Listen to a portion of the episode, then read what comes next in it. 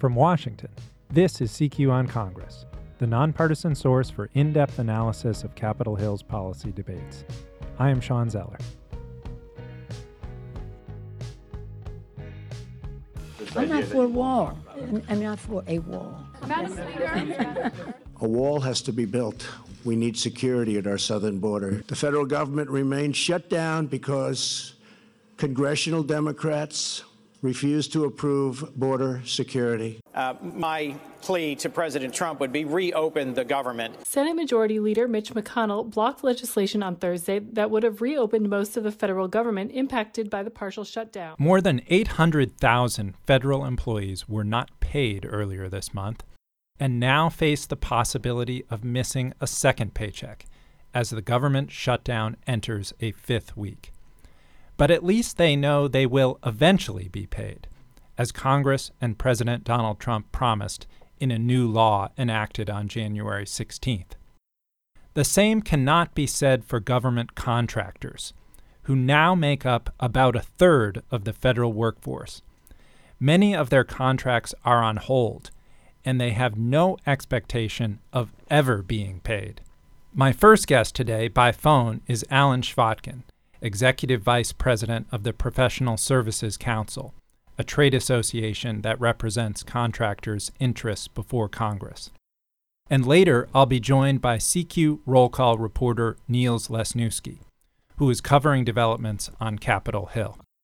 So, Alan, let's get the lay of the land here. How important are contractors to getting done the business of government? Well, contractors are an essential partner in uh, the business of government. Uh, they partner with and work uh, in support of uh, federal agencies across the U.S. government's activities. Uh, they're on the front lines uh, around the globe with the military and the Department of Defense. they're in the research offices and the civilian agencies, and they're providing critical goods and services to the federal government uh, in order for the government to operate as an entity as well as to provide services to citizens. Give us a couple examples, of you, if you could, of the kind of work that contractors do. We have uh, contractors who are uh, providing life cycle support uh, to uh, the military uh, around the world. we have companies that are providing food services to federal agencies here in the United States. Uh, we have companies that are providing uh, research uh, and analytics uh, to civilian agencies, to uh, the Department of Housing and Urban Development and the Environmental Protection Agency. And we have companies that are supporting the Department of Justice as they uh, look at their law enforcement work and and, and support of uh, immigration activities. Yeah, and I was on a, a, press call yesterday with your boss, David Berteau, and he gave an estimate of about a million contractors working for the government. Now, of course, all of those aren't affected, but to give our, our listeners some context, that's about a contractor for every two civil servants. It's a big workforce. It's a huge workforce, and that's the think about it as a direct workforce uh, and it's uh, often difficult to measure exactly, and it changes rapidly. Uh, so, as uh, one of the advantages of using contractors in support of government activities is uh, twofold. First of all, the ability to surge uh, and reduce. So, as workload increases, additional contractors can be brought in. As that workload reduces, the contractors can be contracts can be terminated. Uh, so that's one advantage. Secondly, contractors bring uh, critical skills that uh, may not be in sufficient quantity or even available in the federal marketplace. Federal government has a huge shortage of cybersecurity experts. We compete in the global market, as do contractors, for those skills. But companies have a better ability to bring on some of that workforce, even for a temporary um, opportunity. Uh, where you would may may not want to hire an employee full time uh, to be working in the federal government. Okay, so the Congress and President Trump have already agreed uh, months ago to fund six cabinet departments. That, but that leaves nine others, as well as several major independent agencies unfunded who employ contractors. What's happening now with contracts at the agencies that are shut down? We're talking about major cabinet departments like Commerce, Homeland Security, and Transportation, among others. Well, there are two types of federal employees who are affected. I want to touch on that first. There are those federal employees who are in what are called excepted positions. They have to work because their their jobs involve protecting life and property, and they're allowed to continue working even though they're not being paid. There are other federal employees who have been furloughed. The preponderance of the federal workforce uh, falls into that category, uh, and they are not being they're not working and they're not being paid for those uh, agencies that are ongoing, even though they they lack funds, where they, they have excepted employees, there are m- many contractors who are supporting those activities, and those contractors are also working, but they're not being paid for that work. Uh, they will eventually because the work is actually being performed. But there's another category of contractor employees who have been de- denied the ability to work, much like federal employees have been denied the ability to work.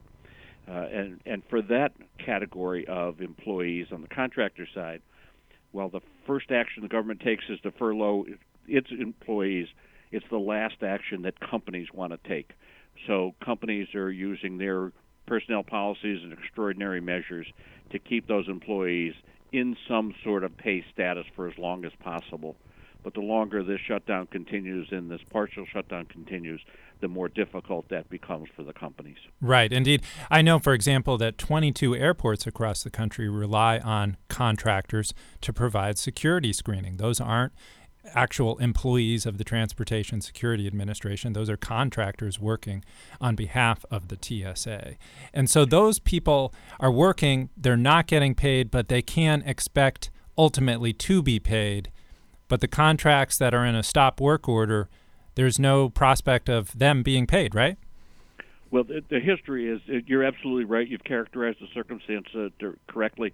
For those companies and contractor employees that are working, uh, officially working because they're uh, being told to work and not being paid, they will get paid eventually. Uh, it's a timing question. For those that are uh, told to stop work, uh, the history is that they have never been paid, but part of our advocacy work at the Professional Services Council is to make sure that uh, contractor employees are treated the same way as federal employees. And if all federal employees are going to get uh, back pay, and the president has already signed legislation to do that, then we think equity says that all contractor employees uh, should get back pay for those who have also been furloughed and told that they're not able to do the job that they were hired to. So, indeed, you mentioned Congress has passed a law already guaranteeing that it will pay federal workers who've been furloughed, but it has not done the same for contractors. You are lobbying them to do that. That's correct. And we're in an unprecedented situation here because we've never had a shutdown of this duration. The last one, which spanned the end of 95 to 96, that was somewhat comparable, that lasted three weeks was in a different time when there were far fewer contract workers working for the government, right? Yes, uh, and uh, there there was a in that time, and uh, and I was uh, involved in this industry at that time, although I was not at the Professional Services uh, Council at the time. Uh, there was a, a, an effort by both the Congress and the President to find a way to resolve the differences. so not only are we in uncharted territory are coming up on almost twice the length of that uh, 95, 96 shutdown. Uh, and so the duration is significant, even though the the breadth of it is a little less. With no end in sight. But also, that's exactly right. No end in sight, and no pathway, obvious pathway to get there. So this is having a major effect on the bottom line for contractors. We had one major contractor um, out of Virginia, Science Applications International (SAIC), say that the shutdown was costing it ten million dollars a week. And David Berteau, your boss, again told reporters yesterday that the value of services contracts at the shuttered agencies was $70 billion in the fiscal year 2018. So give us a sense. I mean, is this a cataclysm for your members? Well, it. Uh, I agree fully with what my boss said yesterday. Uh, what SAIC reported, I believe, in their uh, public earnings report, is that the uh, revenue uh, uh, invoices not paid is was at ten million dollars on January seventh when they had that earnings call, would, and it could grow to multiples of that uh, before the end of, cal- of January of 2019. Uh, this is revenue for work performed before the shutdown that has not been paid because uh, there's no employees to process those invoices. Uh, and for some work, again, where they are supporting excepted activities, uh, federal government is working, therefore, uh, the companies are working. Uh, they will invoice for those, but they won't be paid until the shutdown is over. So, the so, con- these contractors, these are private firms which have an obligation to pay their workers. How are they coping with this?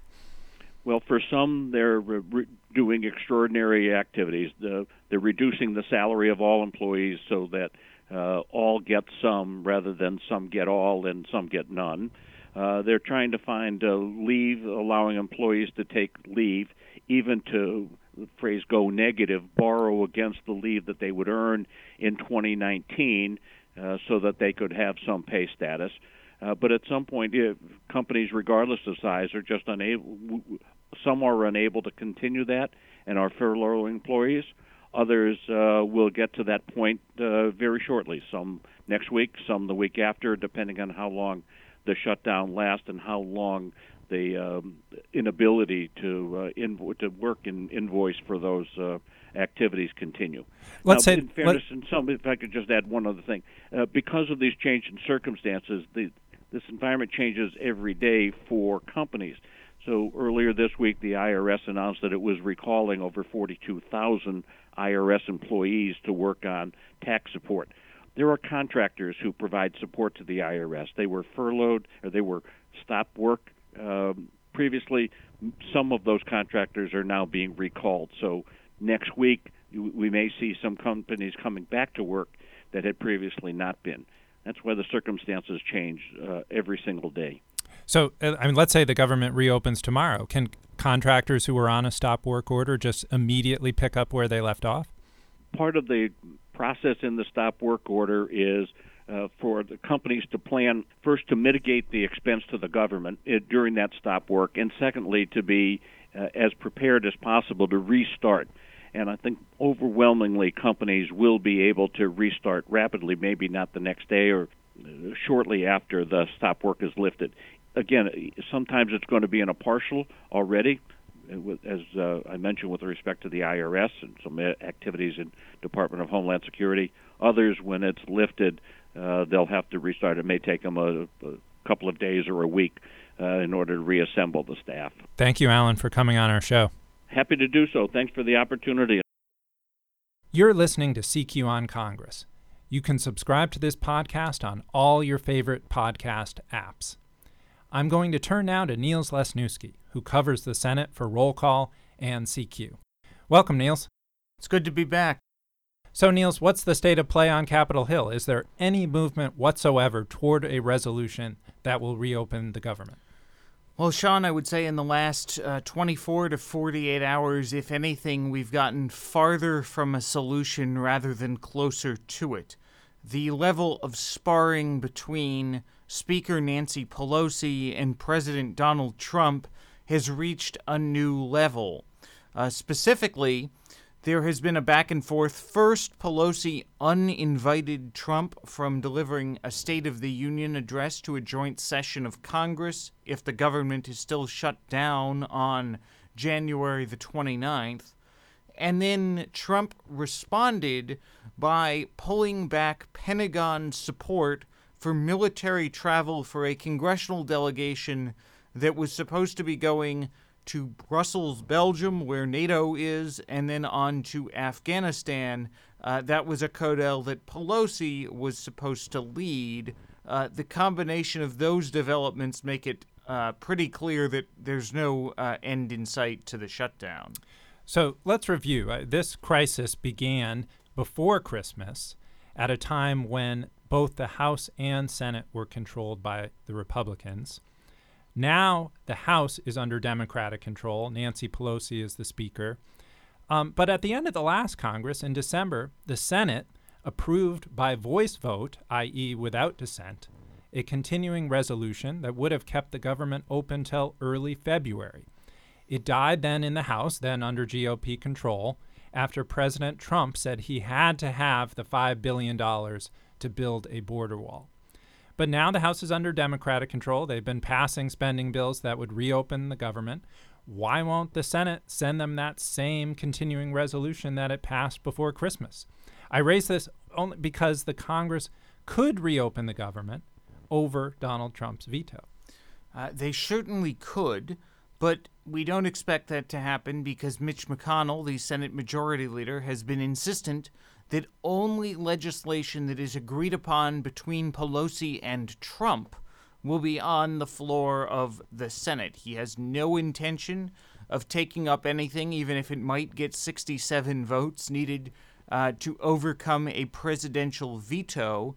Uh, what's sort of remarkable in all of this is that if you go back to December, as you were talking about, Sean, when we had the uh, voice voted continuing resolution passed by the Senate, uh, as far as I could tell, Republican senators thought that Trump was going to sign that into law. That's part of the problem here is that the president has been so unpredictable uh, that even when they thought they had an agreement, they really didn't, and so they need uh, more assurances if you're McConnell and company uh, than what they got in December.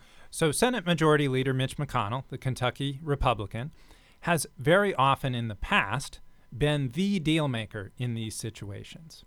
But from what I understand, he is so far sitting this out. Why?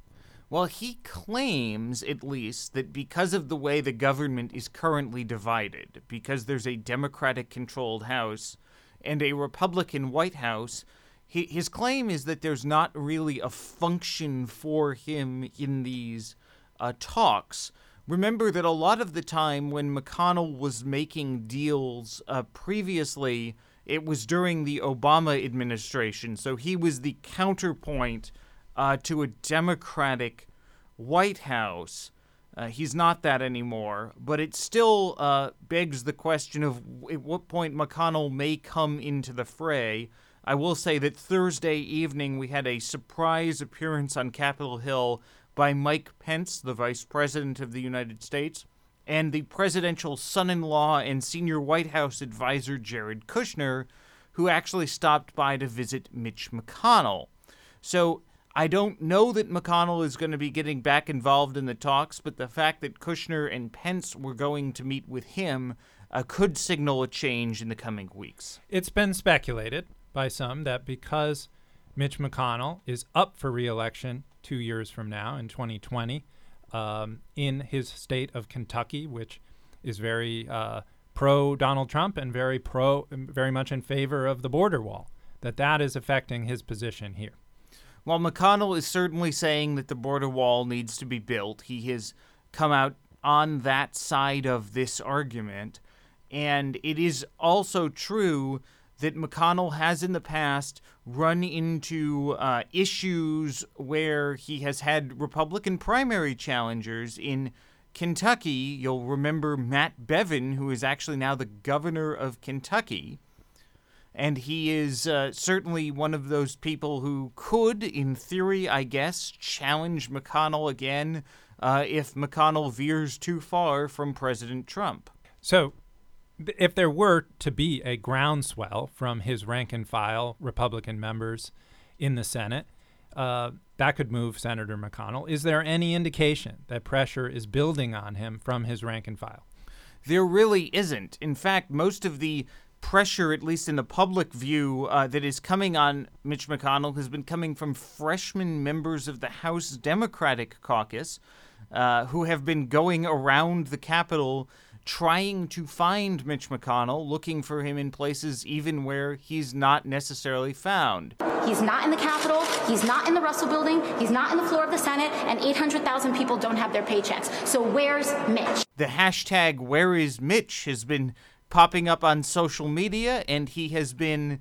Uh, they've been looking for him, but they've even been looking for him in his Russell Senate office building office, uh, which those of us who are regularly on Capitol Hill know uh, he spends most of his time in the leadership office, not out in the office building. Well, a number of Republican senators in, in possibly tough races are up in 2020. Susan Collins of Maine, Cory Gardner of Colorado, Joni Ernst of Iowa. They're not putting any pressure on McConnell? Uh, we haven't seen it publicly yet, and the one other tidbit that I will throw in is that the the Republican Issues Conference that we often call a retreat around here was just Thursday at Nationals Park, and my understanding is they've spent more time talking about nominations than they did about the government shutdown. All right, Niels, we're going to look forward to your future reports on this. Thank you. And thank you for joining us. You can subscribe to this podcast on iTunes, NPR One, Spotify, Stitcher, or wherever you listen to podcasts. And please rate us on iTunes.